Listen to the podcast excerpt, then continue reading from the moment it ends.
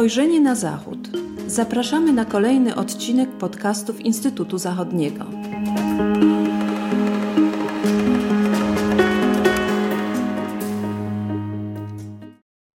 Dzień dobry, z tej strony Patrycja Teper. Witam Państwa w kolejnym odcinku podcastów Instytutu Zachodniego.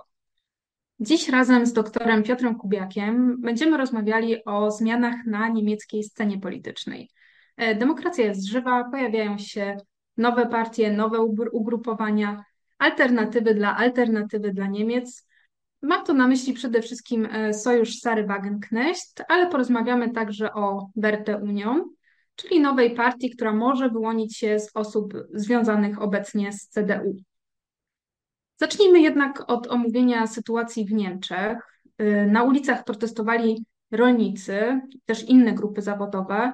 Niezadowolenie z koalicji rządzącej rośnie, a to dopiero połowa kadencji. Z czego wynika kryzys w koalicji, Piotrze? E, dzień dobry.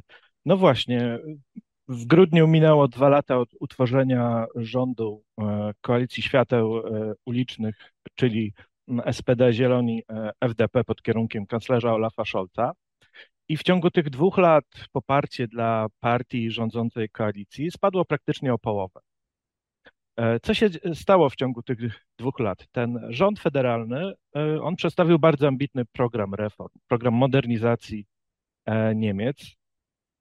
I tak naprawdę, mimo tych zapowiedzi, które rzeczywiście w wielu punktach są realizowane, pojawiły się zupełnie nowe, zupełnie nowe problemy, problemy, których rząd federalny, w umow, e, partie koalicyjne w umowie e, z końca 2021 roku nie przewidziały.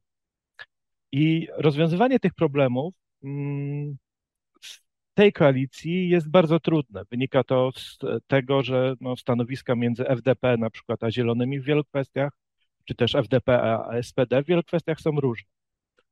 E, te wszystkie spory, one wychodzą, pojawiają się w mediach, są nagłaśniane e, i tym partiom jest bardzo trudno osiągnąć kompromis w wielu kwestiach, co powoduje, że te notowania tych partii zaczęły stopniowo spadać. No i też kluczowa sprawa e, to jest oczywiście rosyjska agresja na Ukrainę z jej różnymi konsekwencjami, która musiała, która spowodowała, że w wielu kwestiach rząd federalny musiał e, zrewidować swoje plany. I właśnie te wszystkie zmiany doprowadziły do tego, że, że te notowania tychże partii zaczęły spadać. Też ważną kwestią, jaka pojawiła się, w, e, została coraz e, jakby bardzo mocno nagłaśniana w mediach, to była kwestia e, szeroko rozumianej polityki migracyjnej, rekordowej liczby wniosków azylowych i, te, i rosnące poparcie dla partii AfD dla Niemiec, ale także, także odzyskiwanie tego zaufania przez opozycyjną CDU, CDU i jej siostrzaną CSU w Bawarii. E, I na koniec, jeszcze w grudniu pojawił się właśnie kryzys, właściwie w listopadzie po, po orzeczeniu Federalnego Trybunału Konstytucyjnego e, w sprawie mm, tutaj jakby przeniesienia środków przeznaczonych na walkę z pandemią COVID-19 na fundusz klimatyczny, który e, jakby stał się mm, niezgodnego z konstytucją przez, przez rząd federalny w roku 2022 w lutym, który stał się jakby takim, taką, jakby to orzeczenie tego Federalnego Trybunału e, Konstytucyjnego e, miało wpływ na to, że no, rząd federalny musiał zweryfikować swoje plany dotyczące przyszłego, przyszłorocznego budżetu na rok 2000, te, obo, tegorocznego budżetu już, bo to już jesteśmy w roku 2024 i te kwestie budżetowe, te negocjacje budżetowe także pokazały różnice e, wewnątrz koalicji. Te kwestie budżetowe one zostaną rozwiązane, to znaczy nowy budżet e, federalny e, na rok 2022 ma być uchwalony pod koniec stycznia. On 2 lutego ma trafić e, według tego planu, ma trafić do Bundestagu i Bundesratu i jakby tak, tak sprawa budżetowa no jakby zostanie zamknięta, jeśli chodzi o tą drogę legislacyjną, no ale problem też się pojawi pojawia z realizacją tego budżetu, tak? No bo przewidziano cały szereg e, oszczędności w wielu obszarach. Jednym z obszarów, właśnie, który według planów koalicji e, e, dotyczył właśnie kwestii rolnictwa, tak? Czyli ograniczenia opłat przepraszam, dopłat do paliwa, też zwolnień dla podatków od rolników. No i to spowodowało, że sektor rolniczy zaczął protestować i w grudniu, mm, w połowie grudnia już zaczęły się pojawiać protesty. W ubiegłym tygodniu miał miejsce taki szczytowy moment E, tych protestów, zakończony w poniedziałkowym e, protestem w Berlinie z udziałem wielu e, farmerów, prawda, wiele traktorów i maszyn rolniczych przyjechało do Berlina, zablokowało miasto, ale generalnie ten protest rolników spotkał się, jak pokazują badania sondażowe ośrodka Forsa, z dużym poparciem społecznym. Tak? Około dwóch trzecich Niemców uznało protest rolników za słuszny. I właśnie, jaki to też miał ten wpływ e, protest rolników na ostatnie notowania e, partii politycznych? Ten protest rolników, ale także inne protesty i, i problemy, które się pojawiły w ostatnich tygodniach. I się okazało, że mm, trzy ośrodki badania opinii publicznej w Niemczech, które opublikowały e, w ostatnim tygodniu wyniki badań sondażowych, pokazują, że notowania partii koalicyjnych spadają dalej, tak? Czyli te trzy partie, SPD, Zieloni i FDP tworzące rząd federalny popiera łącznie obecnie około 31% e, respondentów, tak? Co wobec 60% e, dwa lata wcześniej, no to jest po prostu kolosalny spadek, tak? Sam notowania kanclerza i też notowania, ocena pracy rządu federalnego mm, wypada bardzo słabo. I tracą wszystkie trzy partie, ale przede wszystkim e, SPD, no, która jest obecnie w sondażach no, mniej więcej na poziomie 13-14%. Zieloni podobnie. No ale największy problem ma FDP, tak, która spadła e, poniżej progu, granicy progu wyborczego, czyli w, w dwóch z trzech tych sondażowni, e, z tych, tych ostatnich badań sondażowych, ankietowani wskazali, że partię tę popiera od 4, około 4%, a w trzeciej 5%, a więc jesteśmy na, tego, na granicy e, progu, progu wyborczego. I to jest naprawdę poważny problem dla, dla FDP, FDP, która właściwie, czyli, czyli dla partii liberalnej, FDP, która właściwie pełniła rolę swego rodzaju opozycji e, w rządzie federalnym. A kto zyskuje? Zyskują przede wszystkim, e, zyskuje przede wszystkim AfD, a więc e, partia, która, która no coraz jest traktowana przez pozostałe partie mm, jako taki główny rywal po prawej stronie sceny politycznej, wobec której jakby pozostałe partie się odcinają, jest taki swego rodzaju kordon sanitarny przeciwko tej partii. I AfD w sondażach cieszy się już poparciem ponad 20%, tak, od 22 do 23%. A na czele sondaży pozostaje partia chadecka, partie, pozostają partie chadeckie, czyli CDU i CSU. I tutaj wszystkie trzy ostatnie sondaże pokazują, że partię te popiera 31% ankietowanych. Ale pojawia się też jeszcze takie miejsce, e, które Mm, właściwie zostało trochę e, puste, to znaczy pozostała jeszcze szósta, szóste ugrupowanie polityczne, które, które e, jest reprezentowane w Bundestagu, czyli Die Linke, w której doszło do podziału e, w październiku 2023 roku. No i właśnie w ostatnim tygodniu, czyli 8, dokładnie 8 stycznia, została ogłoszona powstanie nowej partii e, założonej przez Sarę Wagenknecht. No właśnie, i teraz ta partia w tych pierwszych sondażach, e, w jednym z tych e, sondaży została już ujęta. I może ja bym poprosił Ciebie też, Patrycio, żebyś powiedziała mniej więcej o tym nowym ruchu politycznym. Ten nowy ruch polityczny jest bardzo ciekawy, dlatego że on zagospodarował w Niemczech i myślę, że zagospodaruje w Niemczech taką niszę, niszę dla ludzi, którzy nie identyfikują się z alternatywą dla Niemiec ze względu na zbyt radykalne e, poglądy, może nawet jeżeli chodzi o migrację, ale myślę, że też inne. No i oczywiście charakter prawicowy partii e, oraz e, no, swego rodzaju krytykę, która płynie z partii środka wobec tej partii. Wiele osób może nie chcieć się identyfikować z takim charakterem partii. I te osoby, które mm, widzą, widzą te wszystkie problemy, którymi się mierzą teraz Niemcy, czyli migracja, też jakiś być może spadek jakości życia, kryzys energetyczny, mm, zaczynają, e, zaczynają szukać e, innych partii, których by mogły, które mogłyby być ich interesy reprezentowane. I tutaj, tak jak wspominałeś, pojawił się wyłam z, w partii Die Linke. Partia Die Linke w związku z tym wyłamem 10 e, członków e, straciła status frakcji. 6 grudnia rozpadła się frakcja Die Linke. Stracili przez to też e, dużo dodatkowych przywilejów. Natomiast te osoby, które się wyłamały z Die Linke, stworzyły sojusz Sary Wagenknecht. To jest partia lewicowo-konserwatywna, lub też, jak niektórzy mówią, lewicowo-populistyczna. Na jej czele stoi ikona lewicy Sara Wagenknecht, od wielu lat y, związana z ugrupowaniami lewicowymi, jednak będąca od dłuższego czasu dla Die Linke problemem, y, ze względu na to, że krytykowała partię, chociażby jeżeli chodzi o podejście do migracji. Y, razem z Sarą Wagenknecht w, na czele nowej partii która, e, której powstanie zostało ogłoszone oficjalnie już 8 e, stycznia, stanęła e, Amira Mohamed Ali. Amira Mohamed Ali jeszcze do niedawna była przewodniczącą, współprzewodniczącą frakcji Die Linke Bundestagu. Także tutaj widzimy, że te osoby bardzo kojarzone z Die Linke zaangażowały się w powstanie właśnie tej nowej partii.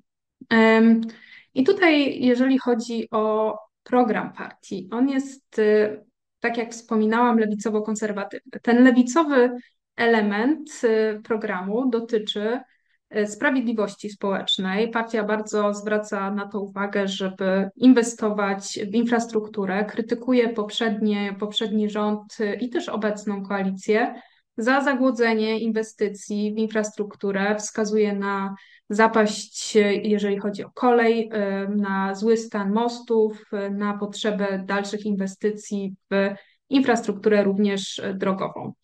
Pokazuje tutaj także mm, trudną sytuację emerytów w Niemczech.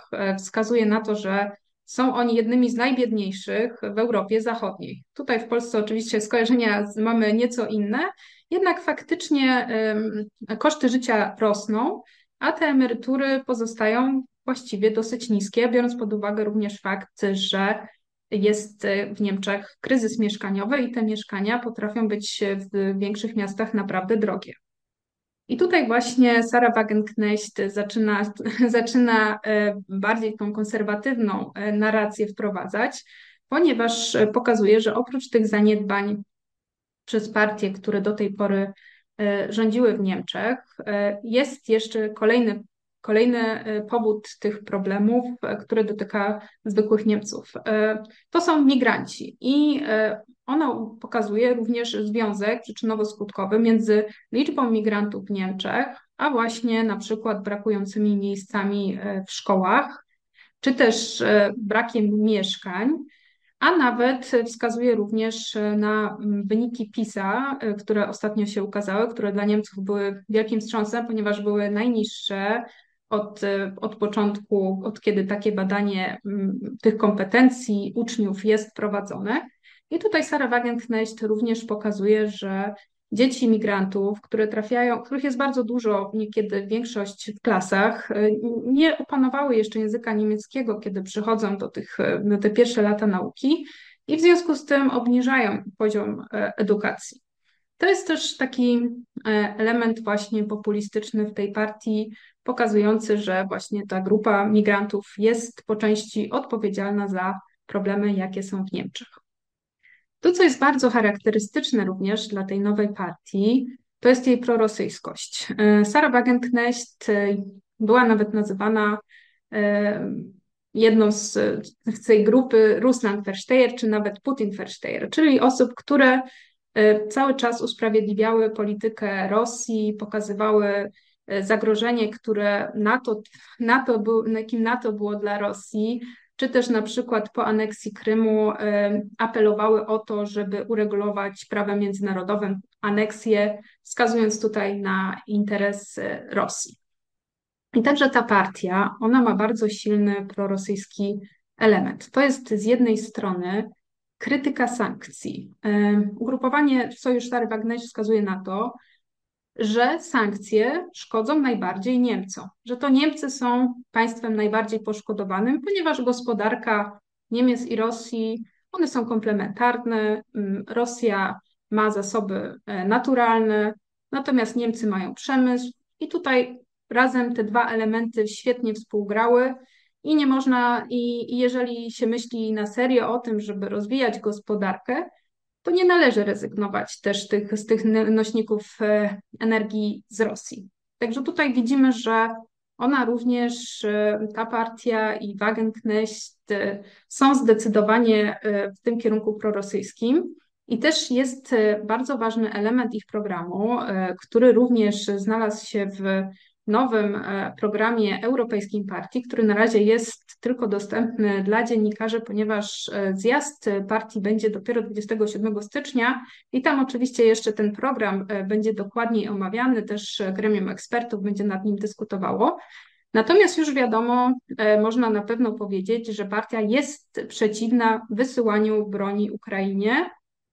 To jest taki element, który Podobnie jak zresztą AfD, Sojusz Sary Wagenknecht uznaje za pacyfizm. To jest ten rodzaj pacyfizmu, który, którym się wskazuje, że należy na drodze dyplomacji i negocjacji kończyć konflikty.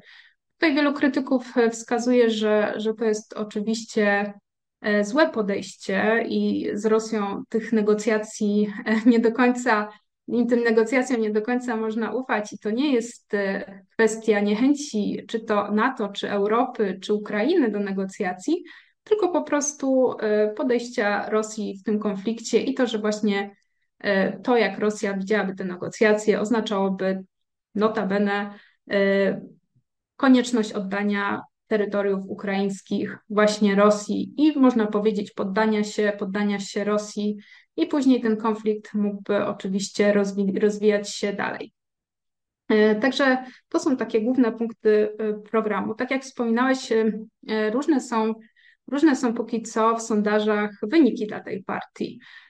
Krótko po tym, jak odbyła się konferencja prasowa, na której ogłoszono, ogłoszono i program, i to powstanie partii, ukazały się sondaże, w których partia zarówno na poziomie federalnym, jak i w e, Saksonii, Turyngii i Brandenburgii, gdzie odbędą się wybory do Parlamentu Krajów Związkowych w tym roku, partia jest poniżej progu wyborczego, czyli ma 4%.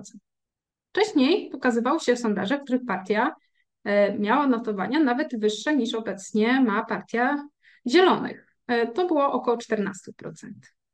I kilka dni temu znów okazały się nowe sondaże, których partia znowu bardzo wysoko, jak na takie nowe ugrupowanie sobie bardzo dobrze sobie radzi i również osiąga e, wynik w okolicach 14% na poziomie federalnym. E, także tutaj te sondaże są różne w zależności od tego, jak, e, jak zadane są również pytania, ponieważ tam, gdzie Sojusz Sary Wagneś osiąga wyższe wyniki, to w sondażach ta partia jest e, nazwana wprost i wydaje się, że to było bardzo dobre posunięcie ze strony Sary Wagenknecht i osób tworzących partię, żeby w nazwie umieścić jej imię i nazwisko. E, ponieważ ludzie ją kojarzą, lubią, ona jest popularna nie tylko w kręgach lewicowych, ale nawet wśród osób o poglądach, które skłaniają do, do głosowania na FD. Ona jest również bardzo popularna. I chciałam dodać, że tutaj to jest bardzo wyjątkowa sytuacja w Niemczech, że w nazwie partii występuje imię i nazwisko. To raczej jest niespotykane, bo to się kojarzy z kultem jednostki, który jednak w Niemczech jest jakimś tabu. Także jeżeli chodzi o te szanse w wyborach, to jeszcze zobaczymy. Natomiast jeżeli chodzi o zmiany w krajobrazie politycznym Niemiec, właśnie po pojawieniu się sojuszu Sary Wagenknecht, E, to eksperci uważają, że ma tutaj e, to pojawienie, pojawienie się tej partii taki potencjał do jeszcze mm, wzrostu konfliktów, e, ponieważ tutaj jest wiele punktów oczywiście spornych w polityce i Sojusz Stary Wagenknecht oczywiście nazywa te punkty, więc eksperci uważają, że te konflikty, tych konfliktów w przyszłości ze względu na pojawianie się tego nowego ugrupowania może być jeszcze więcej. Ale też jest jeszcze kolejny element. Będzie coraz trudniej tworzyć e, większość rządzącą, ponieważ ta scena polityczna się trochę rozdrabnia. Już nie mamy tych głównych partii, które wiemy, z kim wchodzą w koalicję. Sojusz Sary Wagenknecht mówi, że w koalicję z AfD nie wejdzie. To z kim wejdzie? Na pewno nie wejdzie w koalicję z Zielonymi. To jest główny wróg mimo że Zieloni to też jest partia lewicowa, jednak tutaj ten, e, różne, różne, różne są tak różne elementy programu, e, że Sara Wagenknecht wyklucza taką współpracę.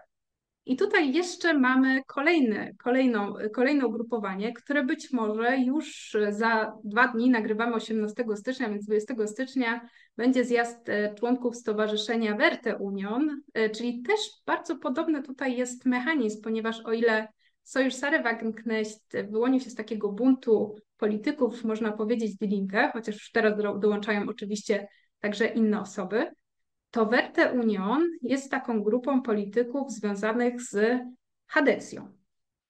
I oni również e, być może zdecydują się, żeby założyć kolejną partię i ten krajobraz zmieni się e, znów.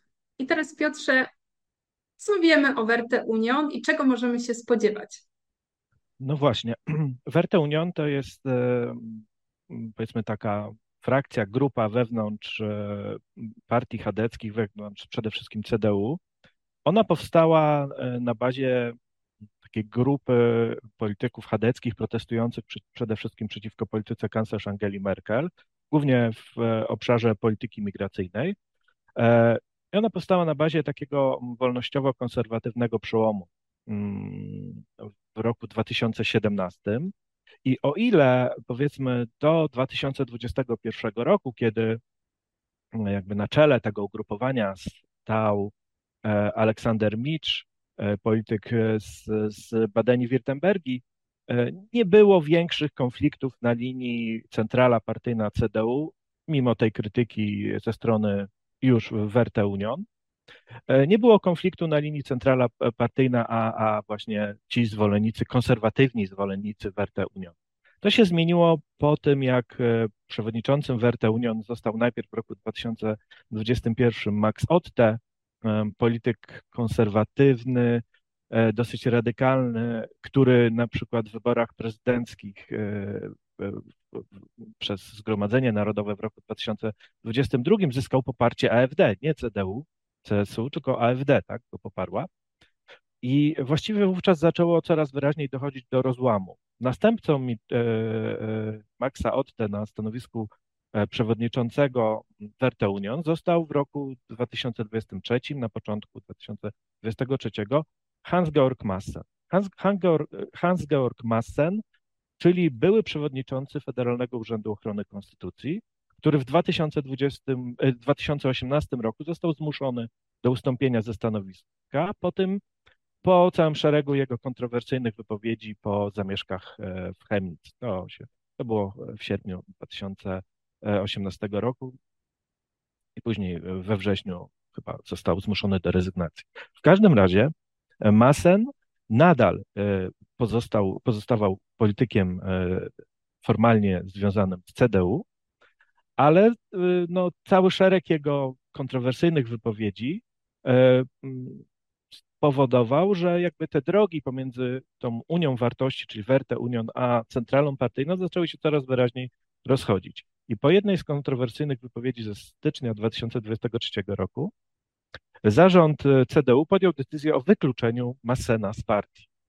Mm, to znaczy podjął o wszczęciu procedury wykluczenia Massena z partii. To się, to się nie powiodło, E, miała być podjęta druga próba, e, bo, bo wcześniej jakby ta mm, e, lokalna organizacja partyjna, do której Massen należał, stwierdziła, że nie ma podstaw do wykluczenia go z partii, a więc nie, jakby ta procedura za pierwszym razem się nie powiodła. No i teraz, no i zarząd ponownie CDU miał podjąć decyzję w najbliższej przyszłości o tym, żeby Massena wykluczyć. Jednak e, Massen właśnie 5 mm, stycznia e, ogłosił, że chce powołać nową partię na bazie Werte Union. E, co to znaczy? Mm, Werte Union jako taka grupa powiedzmy związana z Hedecją, ona liczy około 4000 członków obecnie. No przy, przy powiedzmy sumarycznie przy liczbie ponad 300 tysięcy członków CDU i powiedzmy 100, no blisko 50 tysięcy członków CSU, no to jest jakby liczba e, no niewielka, ale jednak są tam dosyć, jest tam grono dosyć liczących się polityków i są to mm, głównie zwolennicy zaostrzenia przede wszystkim polityki migracyjnej. Masen w swojej zapowiedzi mm, powstania nowej partii, która właśnie miałaby się wcisnąć pomiędzy CDU, CSU i z jednej strony i AfD z drugiej strony, mm, liczy, że no z jednej strony on również będzie w stanie odebrać e, głosy AfD, e, ale też no, można się spodziewać, że też może odebrać pewną część konserwatywnych e, wyborców chadeckich, tak? Więc to może być pewien problem. Masen przede wszystkim liczy, że jeśli, ta, jeśli 20 stycznia w, podczas e, spotkania zjazdu e, Werte Union w Erfurcie zapadnie decyzja o powstaniu nowej partii, to przede wszystkim ta nowa partia będzie się koncentrować dopiero na jesiennych wyborach e, trzech wschodnio-niemieckich krajach związkowych, czyli, czyli w Turyngii, Brandenburgii i Saksonii, licząc na to właśnie, że coś tam uda się, uda się ugrać. Sam, sam Massen w ostatnich wyborach do Bundestagu startował w okręgu jednomandatowym, e, w jednym z okręgów jednomandatowych w Turyngii, ale nie został, e, ale nie zwyciężył w tym, w tym okręgu, czyli nie zdobył mandatu bezpośredniego. E, I generalnie Werte Union i Massen to jest, to jest duży problem, problem dla Hadecji, która wszak w sondażach cały czas, cały czas przewodzi, ale zdaniem właśnie Massena Hadecja pod kierunkiem E, Friedricha Merza, czyli już po, w tej erze po Merkel, tak naprawdę nie, nie dokonała rzeczywistej rewizji dotychczasowej polityki. Jego zdaniem za mało e, poszli e, w, w kierunku krytyki polityki migracyjnej rządu federalnego jako takiego, chociaż, chociaż no ja mam wrażenie, że jednak sam Merz i, i nowy sekretarz generalny Karsten Lineman no tutaj cała, cały szereg ich wypowiedzi właśnie pokazywały, że, że rzeczywiście Hadecja jest za e, ograniczeniem e, migracji e, do Niemiec. No, no i właśnie, i na co, na co liczy Masen? Masen liczy właśnie, że ta jego partia zdoła się wcisnąć pomiędzy AfD i CDU w wyborach tych jesiennych, przede wszystkim w Turyngii, gdzie, gdzie, gdzie no Masen ma dużą rzeszę zwolenników. A więc mamy taką sytuację obecnie, właściwie na niemieckiej scenie politycznej, że w obliczu z jednej strony kryzysu e, partii rządzącej koalicji, silnej pozycji na prawej stronie, na skrajnym prawej stronie spektrum niemieckiej sceny politycznej AfD i też mimo wszystko dosyć stabilnej pozycji Hadecji w centrum, ale jako takiej głównej siły opozycyjnej, próbują się dwa ugrupowania, dwa nowe ugrupowania wcisnąć właśnie w ten dosyć mimo wszystko ustabiliz- y, zmieniający się, ale jednak oparty na takich y, dosyć stabilnych podstawach układ sił politycznych. I trzeba też zwrócić uwagę, że właściwie w ciągu tych dwóch lat od powołania rządu Olafa Scholza nastąpiło wyraźne przesunięcie na niemieckiej scenie politycznej tych głównych akcentów. Z lewej strony gdzie w roku 2021 roku głównymi takimi tematami debaty publicznej były przede, była przede wszystkim kwestia e, modernizacji gospodarki Niemiec, kwestia ochrony klimatu i tak. A obecnie, gdy mówi się coraz bardziej o, o e, z jednej strony o problemach związanych z polityką migracyjną, zwraca się uwagę przede wszystkim na kwestie społeczne, rosnące koszty życia, też koszty przede wszystkim tej transformacji energetycznej, bo tak naprawdę trzeba powiedzieć, że większość partii e, e, opozycyjnych, a więc zarówno z jednej strony CDU, CSU, e, AfD, ale przecież partia Sary Wagenknecht i nowa partia, która powstanie na bazie Werte Union, krytykują bardzo mocno politykę klimatyczną rządu federalnego, przede wszystkim te właściwie oskarżając, zarzuty te są kierowane przede wszystkim w stronę, w stronę partii Zielonych. A więc mamy taki e, swego rodzaju pewnego, pewnego rodzaju taki, taką sytuację pewnego, e, pewnej niepewności, w którym kierunku to będzie zmierzało. Na pewno w chwili obecnej w bardzo trudnej sytuacji jest e, partia Die Linke, bo, bo odejście wielu działaczy do partii Sary Wagenknecht to jest bardzo istotny problem dla tej partii i ona może nie przetrwać. Problemy ma FDP, która no, znalazła się poniżej granicy progu wyborczego, Ale zarówno nawet te partie, które obecnie są w najlepszej sytuacji, czyli CDU, CSU z jednej strony i AfD, muszą liczyć się z tym, z pojawiającą się nową konkurencją na niemieckiej scenie politycznej. My musimy też pamiętać, że w tym roku mamy właściwie w Niemczech pięć kluczowych wyborów, chociaż te pierwsze, które odbędą się 11 lutego, czyli są to powtórzone wybory do Bundestagu w Berlinie, one tak naprawdę mogą tylko drobne zmiany e, przynieść, e, jeśli chodzi o układ sił w Bundestagu, bo, bo one, te wybory będą powtórzone tylko w e, około 20% lokali wyborczych w Berlinie, Później będą wybory do Parlamentu Europejskiego i przede wszystkim wybory y, y, na jesieni do tych trzech wschodnio-niemieckich krajów związkowych, czyli do, do Saksonii, Brandenburgii i Turyngii. I naprawdę, tak patrząc na y, ostatnie sondaże, ta sytuacja w Turyngii dotycząca możliwości sformowania rządu lokalnego, rządu krajowego może być bardzo trudna. Tak? I tutaj pojawia się szansa, na przykład dla partii Sary Wagenknecht, o której ona sama wspomniała, że jej partia nawet byłaby gotowa podjąć e, rozmowy koalicyjne z HDK. E, a więc jakby ten element, tej, te, ten konserwatywny element jej programu w jej opinii e, mógłby uzyskać akceptację części chadeckich polityków. No ale no, jak widać sytuacja jest, sytuacja jest w Niemczech otwarta. I teraz jeszcze jedno. W Niemczech pojawiają się, pojawia się wiele głosów wzywających, między innymi na tym proteście rolników, wzywających do rozpisania przedterminowych wyborów. To nie jest takie łatwe, ze względu na to, że tak naprawdę e, ustawa zasadnicza e, właściwie mm, ogranicza możliwości rozwiązania Bundestagu. Żeby, żeby odbyły się przedterminowe wybory, to najpierw kanclerz musi się zwrócić z wnioskiem o wotum zaufania do Bundestagu, musi go nie otrzymać, a dopiero potem może zwrócić się do prezydenta o rozwiązania e, Bundestagu. Ja tutaj e, upraszczam. Niemniej jednak żadna z trzech partii koalicyjnych, czyli ani SPD, ani Zieloni, ani FDP, pomimo tego, że w FDP jest wielu przeciwników pozostania w tej koalicji, nie zdecyduje się, nie będzie chciała się decydować na podjęcie takich kroków, czyli doprowadzenie do rozpadu rządu koalicyjnego, bo jeśli wybory by się odbywały w najbliższych miesiącach, to zarówno SPD, Zieloni, jak i FDP mogłyby liczyć na zdecydowanie mniejsze poparcie niż w roku 2021. Zgadza się, dlatego żadnej z partii koalicyjnych nie opłaca się takie rozwiązanie i na pewno nie będą e, do niego dążyły. E, natomiast opozycja, jak wiadomo, e, dla niej byłoby to, e, byłby to element korzystny.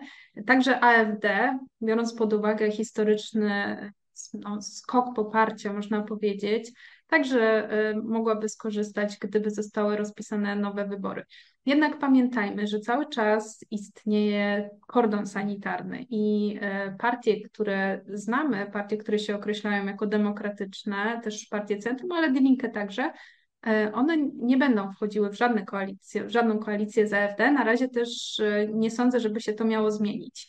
I tutaj podsumowując, myślę, że kolejny rok będzie bardzo ciekawy, dlatego że Sojusz Sary Wagenknecht, chociaż odrzuca współpracę z AfD, E, to jednak e, jakieś punkty wspólne w programie z AfD ma i być może, mm, jeżeli e, będzie taka sytuacja możliwa, to jakieś głosowanie wspólnie z AfD może rozważyć.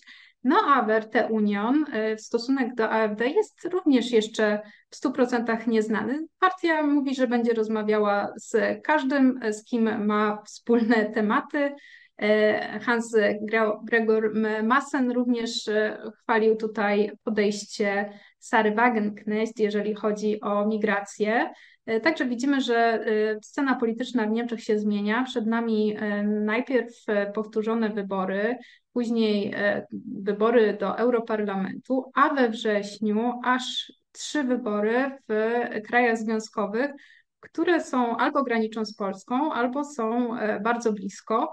I tam, pamiętajmy, na razie AfD jest na pierwszym miejscu i osiąga bardzo wysokie wyniki, powyżej 30%.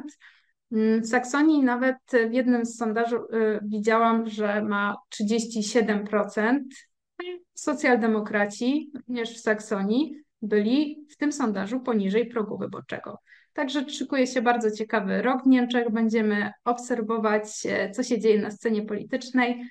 Bardzo dziękuję Państwu za uwagę. Piotrze, dziękuję za rozmowę i zachęcam dziękuję. Państwa do obserwowania naszych social mediów i do abonentu naszego newslettera. Dziękuję bardzo.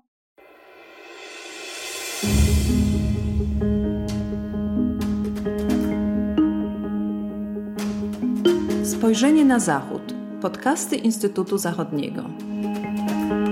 Podcasty Instytutu Zachodniego dostępne są na platformach Spotify, SoundCloud i Apple Podcasts oraz na portalu YouTube. Zapraszamy do subskrypcji. Dzięki niej będą Państwo na bieżąco z wszystkimi naszymi nagraniami. Do usłyszenia.